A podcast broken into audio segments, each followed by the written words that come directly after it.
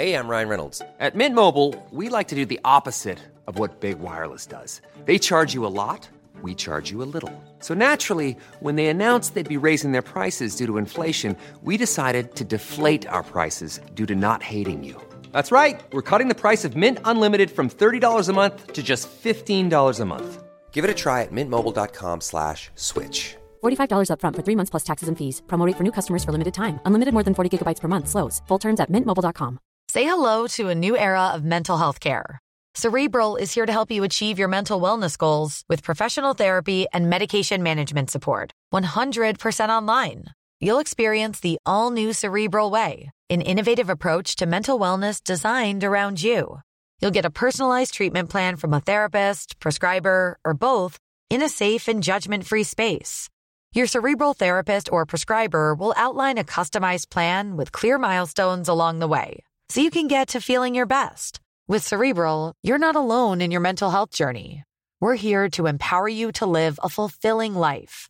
So take that first step towards a brighter future and sign up today at cerebral.com slash podcast and use code ACasts to get 15% off your first month. Offer only valid on monthly plans. Other exclusions may apply. Offer ends July 31st, 2024. See site for details.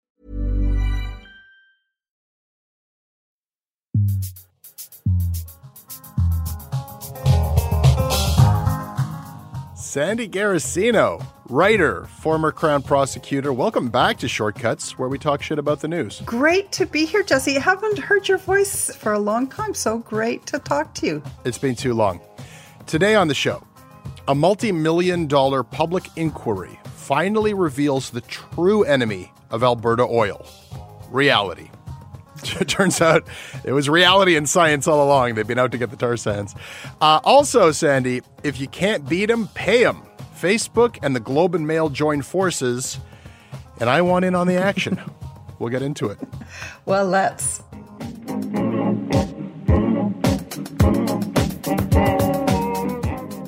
This episode is brought to everybody by Steve Charters, Deborah English, Elizabeth Loftus, Marcus Medford, Jessica Byron, Chris Hutton, Cosmo in Sudbury, and Zach. I'm Zach, a photographer in Toronto, and I support Canadaland because my frustration with this country writ large is often mirrored in the frustrations aired on the network shows. These folks are holding to account some pretty big players, and their tone in recent years seems appropriate to the severity or stupidity of each case. And Jesse's fallibility is something we can all relate to.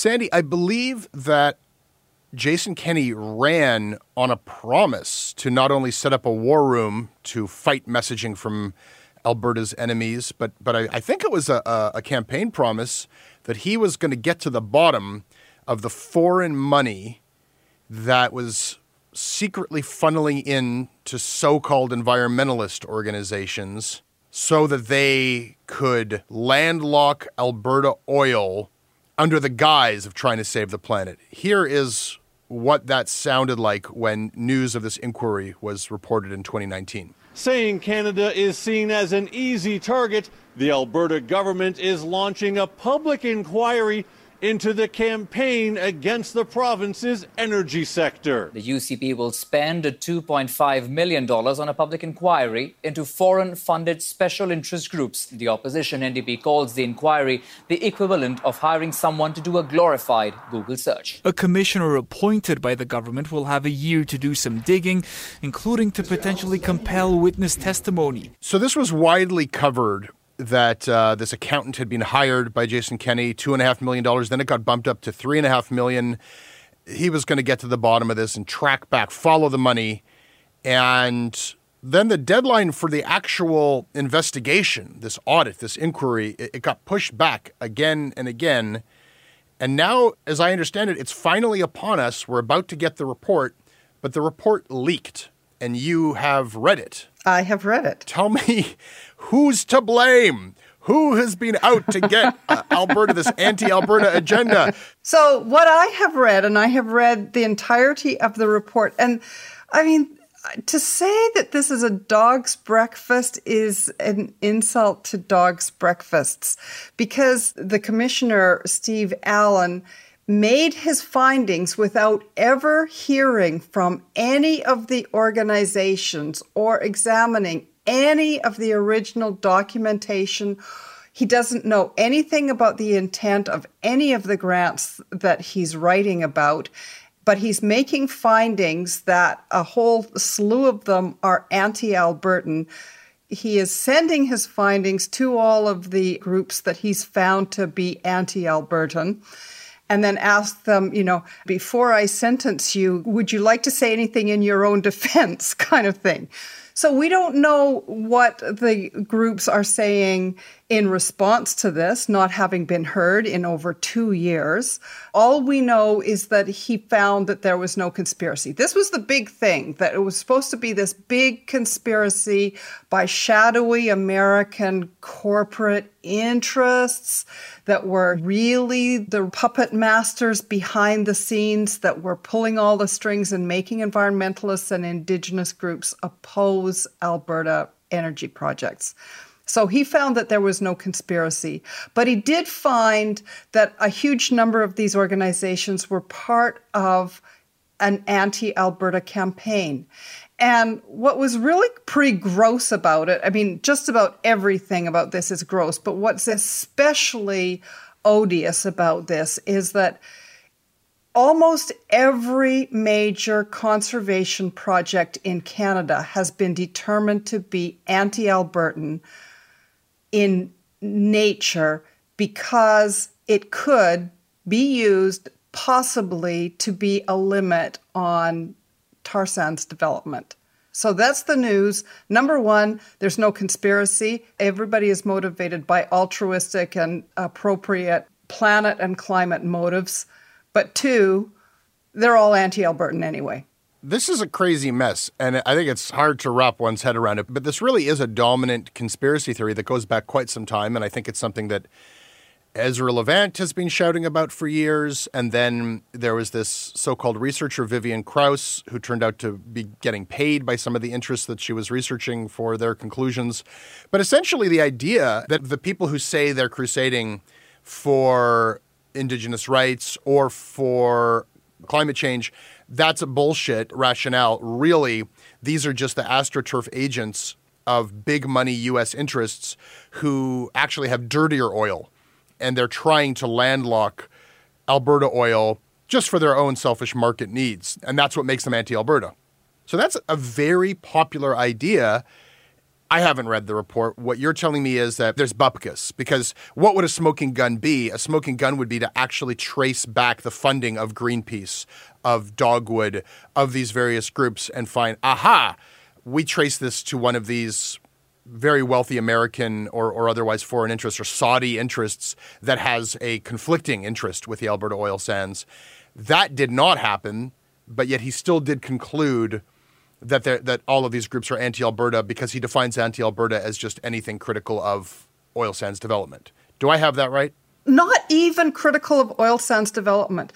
The overwhelming majority of the money that he has found to be anti Albertan went into marine conservation or land conservation, like the Great Bear Rainforest or the Canadian Boreal Forest Initiative, Arctic conservation and preservation, had nothing to do with the oil sands. There's a small subgroup of the funding that went to the tar sands campaign, which actually is anti oil sands is trying to landlock Canadian oil. They're standing up, waving their arms and saying, We are guilty. Yes, it is true. We are trying to stop the development of the Canadian oil sands and tar sands. Yes, we are doing that. But that's just a very, that's not even 10% of what he found to be anti Albertan. Most of the money that he found to be anti Albertan in nature went to the Great Bear Rainforest and Pacific uh, Marine protection, all of this kind of thing. So there's a there's an absurdity in it all. The premise always struck me as faulty that like it's not enough of a smoking gun for me if you find that there are American funders who are fighting the oil sands because like climate change does not respect the border. Like anybody who's putting money into environmentalism in the states would very quickly find the oil sands as like, yeah, who can we fund to try to to, to Yeah. stop this? That's not super incriminating to me. It's just this conspiracy idea that it's other fossil fuel interests that are like Yes. that would be something if they came up with that. Yeah, but there's n- there's none of that. None of that. So I don't want to suggest that the media was credulous of Kenney. There, there was plenty of pushback, and not just from the National Observer uh, and environmentalist media organizations, but even you know the Globe and Mail and others. CBC was like really skeptical of Jason Kenney's talking points, but it got widely covered, and this idea that maybe there is this grand conspiracy certainly went far and wide. Now. We're starting to see headlines about, uh, you know, Gary Mason in the Globe and Mail. Alberta's report on anti-energy campaigns looks like a multi-million dollar dud. So the early signs, like when the report comes out, which I don't know when that's going to be because it's due on the 30th, but they might That's hold right. it for a few months, which is interesting politically, is the fact that this was all a huge nothing going to kind of like be a big whimper because you'd think that there should be hell to pay for this, given that, you know, three and a half million dollars, yes, vilification of charities being, you know, on this witch hunt for, you know, foreign influence. But more importantly than any of that, this was time when BC's on fire. So heads should roll, right? BC's on fire. It looks like around 600 British Columbians died in this heat wave that we got last month, and we're about to go into another one. We lost an entire town, burnt to the ground. Climate change is upon us. The very people who have been doing their level best to try and protect us have been attacked and vilified, not just in this report, but for years. It's not just oh, Jason Kenney when he was a federal minister and Ezra Levant and Peter Kent. This went all the way to Stephen Harper. It was the CRA audits that went on for several years. Organizations, and I've been speaking to, I'm going to be writing about this. People were attacked. People were physically attacked. They were tracked. They were stalked what the environmental community has had to sustain, and not just them, also Indigenous people, for trying to stand up for the environment and trying to protect us and trying to bring and focus our attention on climate change. And the absolute campaign that's been going on for almost 10 years now, there should be hell to pay. The much bigger story is that the instruments of state power were employed against Canadians for expressing an opinion opposed to official government policy. And that's an absolute outrage. A massive multi year conspiracy theory that got propagated at the highest levels of government reaches a dead end. What's next? You know? And will mm-hmm. people care? And what should happen now? Well, I can imagine that Erin O'Toole wants this to just get buried and go away in some deep, dark hole.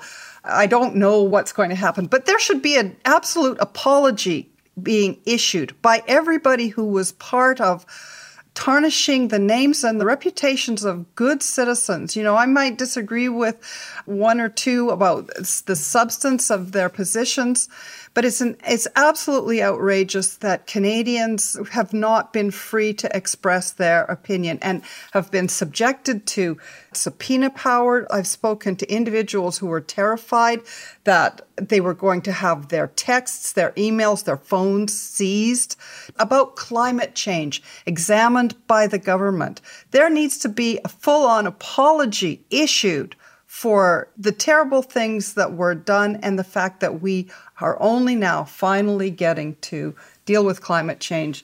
And that reputational damage is staying with people, you know, in small communities, small towns.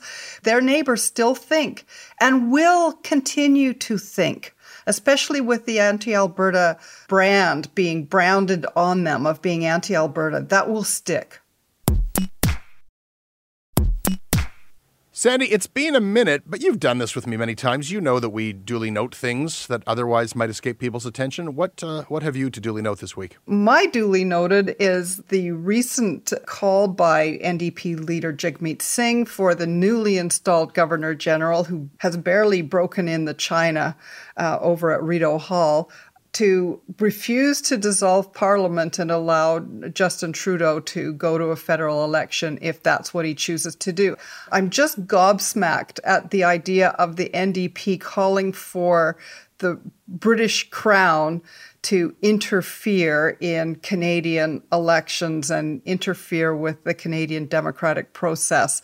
I don't know what he's smoking, but surely this makes no sense to um, feed this colonial narrative any further. You're right. It suggests uh, an NDP position for this purely symbolic ceremonial position to actually be politically active. Like the NDP wants a governor general who's like, no, I don't think so, to the prime minister. And that's a really odd position for the NDP to take. I guess maybe if they did think about this at all before doing it, the thought was that nobody gives a shit about that. Like the NDP's take on colonialism or the NDP's take on the governor general won't be the important part. The important part will be that Jagmeet Singh needs to be able to tell the electorate I know you didn't want this election, and I didn't want it either. And I did everything in my power to stop it from happening because it's purely cynical politics from Justin Trudeau, and nobody wants this election. Like, is that the calculation here? Is there calculation here? Is there a problem with saying that instead of issuing a letter to the Governor General of Canada asking her to stop this? This is a candidate for prime minister here. It's a bit clown shoes. Duly noted. While we're talking about Jason Kenney, I would like to duly note Jason Kenney tweets the Toronto Globe and Mail, the Toronto Globe, I like that. The Toronto, it's not, it's not inaccurate. The Toronto Globe and Mail is having a temper tantrum about pickup trucks. I'm happy to say that about 40% of the vehicles on Alberta roads are pickups. Maybe Toronto columnists should try getting around this province during a prairie blizzard in a smart car. So take that, Toronto smart car wimps. that is with reference to a Marcus Gee. Marcus Gee. I've never been sure. A column by Marcus, the headline of which pickup trucks are a plague on Canadian streets. Damn!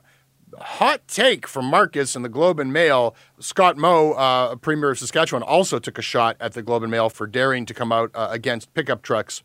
For a lot of columnists, that's kind of a proud moment when uh, you've successfully painted a bullseye on yourself that's gotten the attention of, of two premiers.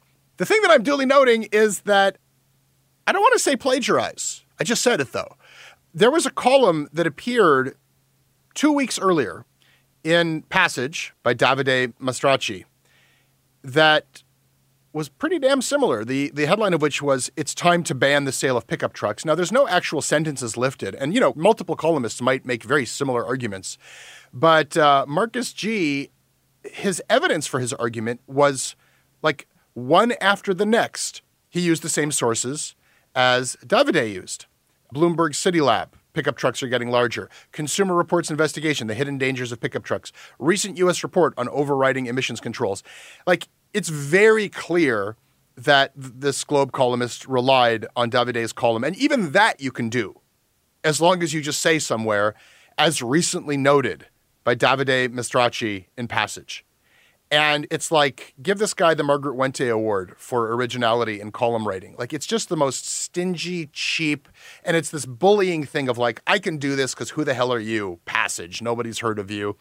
And now we have this dialogue between the premiers and Marcus Gee, where like, it's just a stolen take. You know, I didn't see that first column, and I will go and look at it now. So thanks to you, Jesse, for pointing it out. Duly noted.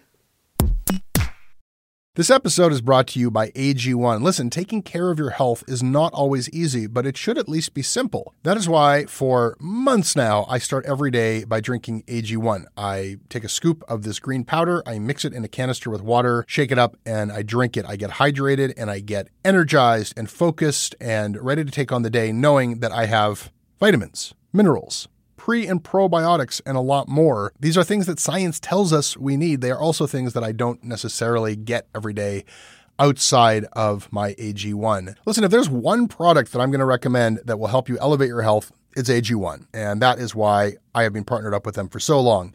If you want to take ownership of your health, it starts with AG1. Try it now, and you'll get a free welcome kit that includes a shaker bottle, canister, a metal scoop, along with five free travel packs. You'll get a free one year supply of vitamin D3 and K2 along with your first purchase. Go to drinkag1.com slash Canadaland. That is drinkag1.com slash Canadaland. Check it out. Sandy, here's a recent headline this week in the Globe and Mail. Facebook partners with Globe, other outlets, to pay for content. And what we learned this week is that Facebook has announced that it is partnering with the Globe and Mail, Glacier Media, and Black Press under their News Innovation Test program. And this follows earlier announcement in May that uh, a bunch of sites, mostly small sites, including BlogTO, the news outlet that you work for, the National Observer, also the Narwhal, Discourse Media, the Tyee, Village Media, but then also like bigger legacy newspapers, Le Devoir, uh, Saltwire, uh, a string of newspapers out east. They were the original partners for the news innovation test. Everybody is partnering with Facebook to get paid by Facebook. And before I say another word about this, listeners should know that I have met with Facebook to get Canadaland included in the news innovation test. And as a result of that, I've recused myself from reporting on Facebook for Canadaland anymore. I will still talk about Facebook on this show where we analyze and offer opinions. As I chat with you about this, Sandy, maybe it'll be useful for people to hear it from a publisher's perspective what this is and why I want in on it.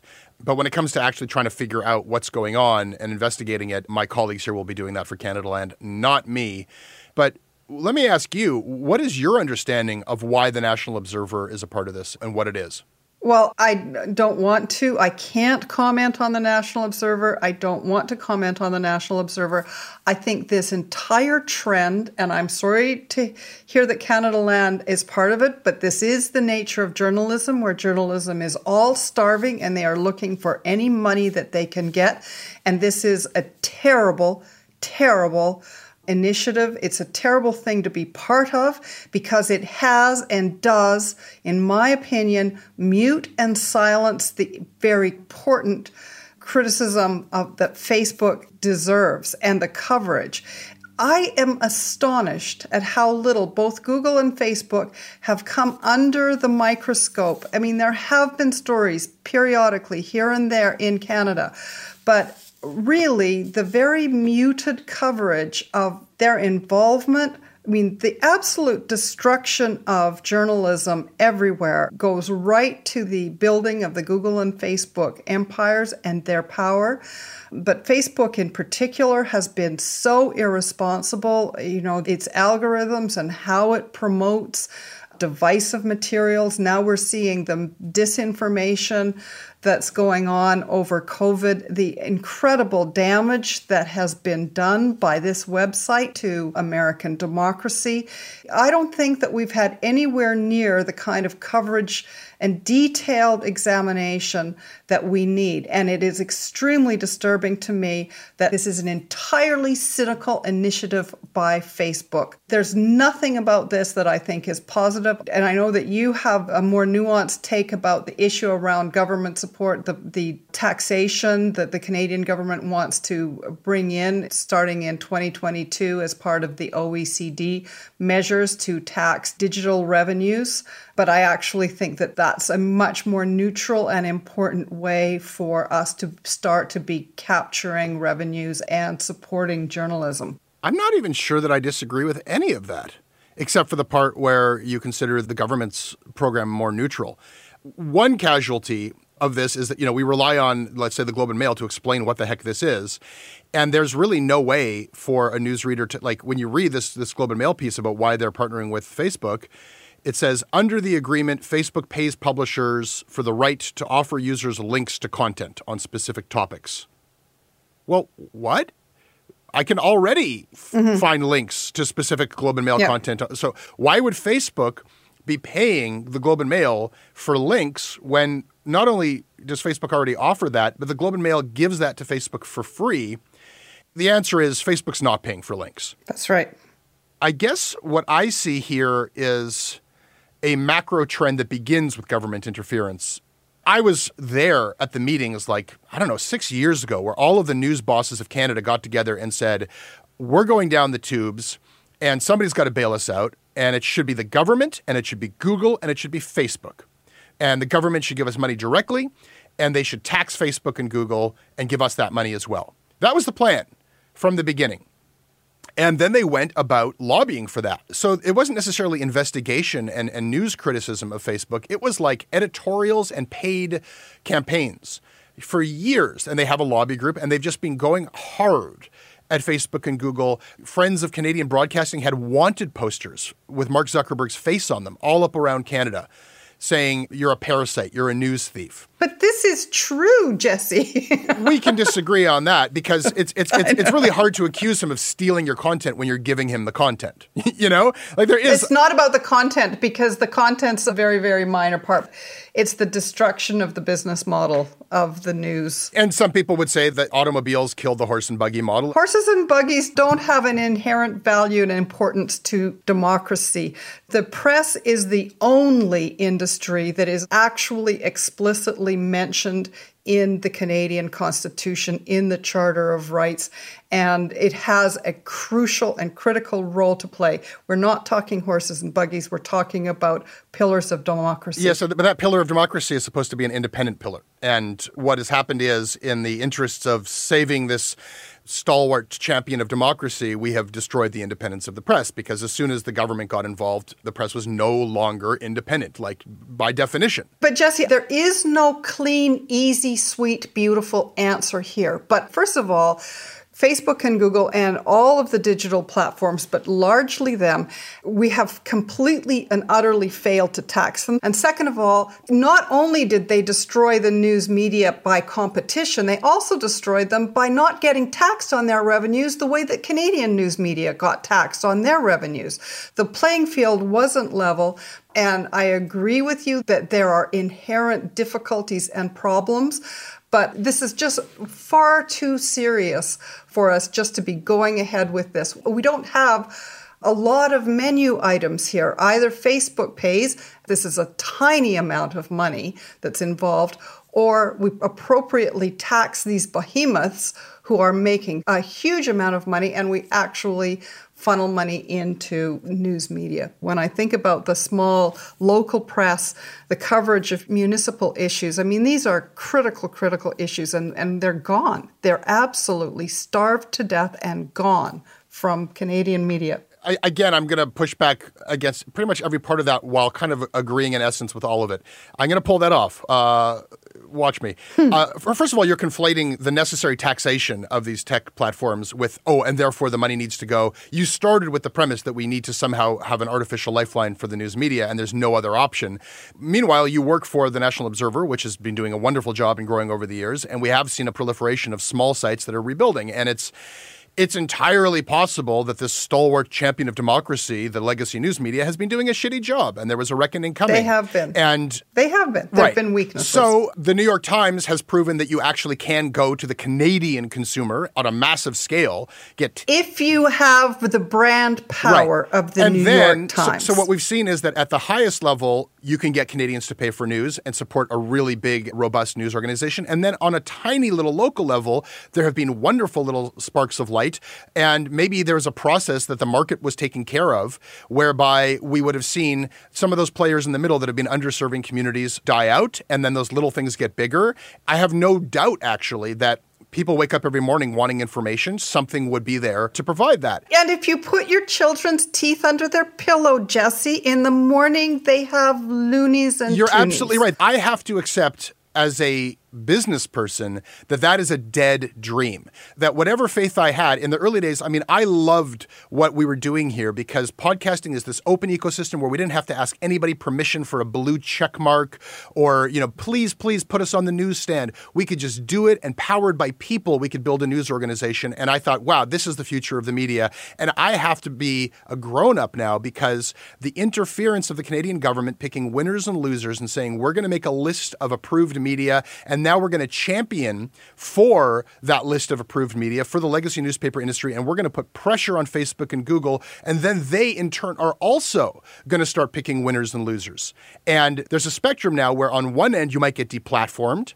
And on the other end, you're now on Facebook. Forget about money from Facebook. I have no option Facebook is going to either put us in the approved, trustworthy news category, or they could, on the other end of things, push us down on the algorithm, or they could deplatform us entirely. Mm-hmm. And maybe I could say, and there's no transparency, no transparency, by the way, no matter no matter what they pay or what you pay. But it's the government who put them in that position. Mm, I don't agree with that. We are seeing outside of the Canadian government's influence the platforming of news writ large. So I have relationships with mm-hmm. Spotify to feature our podcasts, with Apple to feature our podcasts. Now it's Facebook yeah. who are like, yeah, even if they weren't giving money, I would want the blue check mark in the special news category. Yeah. You want to give us money? Yeah, I guess I'd be a fool to say no to it. And so increasingly, this is the future of the news business, where what we're going to see going forward, you're not going to know as a news reader, is this news organization in my feed because this is what people want? And people like me have mm-hmm. funded it and subscribed to it, or they have an audience that they're selling advertising against, or more likely, the news that we're going to be getting are going to be propped up by a check from the government, a check from Facebook, a check from Google, and maybe other platforms, and the newsreader has nothing to say about it. And, and who gets into that category of approved news and who doesn't is completely not transparent, whether it's government or Facebook. You know, they're making these editorial decisions about inclusion. And any rational news publisher would say, I'm too small to resist these trends, so I have to try to get in on the right side of it because it's no longer an option to just sit this out entirely. But I do agree with you this is fucking up my ability to be a good media reporter, at least in terms of reporting on these tech platforms.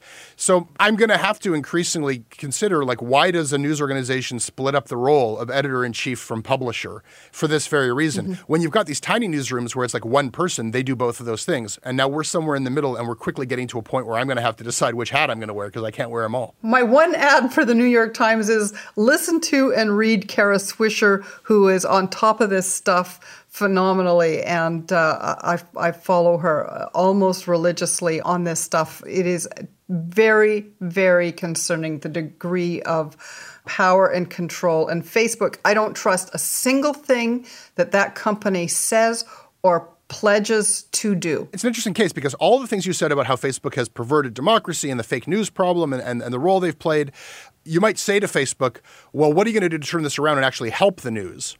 And then their answer would be, okay, well, what if we actually funded news? And that's exactly what they're doing. There's no arm's length is the problem. Well, there's nothing in the deals. They explicitly don't want anything to do with your coverage. Like this Facebook News Initiative test, whatever, they're like, we don't even want to look at your editorial. Like there's nothing in it. But then you could ask the question, yeah, but if you get on Facebook's bad side because you've been critical of them, maybe you don't get in at all you know? The biggest thing that I feel is that for too long we abdicated all responsibility to address any of the issues, and what we lost in the process, we've lost our press, and especially our small local press, which is a deep tragedy, and we have to be committed to repairing that.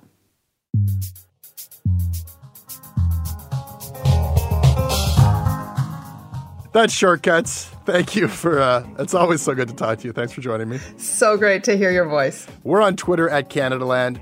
I can be emailed at jesse at CanadaLand.com. I read everything you send. Sandy, where can people find you? You can find me in the National Observer and on Twitter at Garossino. This episode is produced by Tiffany Lam with additional production by Tristan Capacchione. Theme music is by So Called. Syndication is by CFUV 101.9 FM in Victoria. Visit them online at cfuv.ca. If you like what we do and you want to receive ad-free versions of all of our podcasts, we absolutely rely on listener support to make this stuff. So uh, hit the link in the show notes or go to canadaland.com slash join.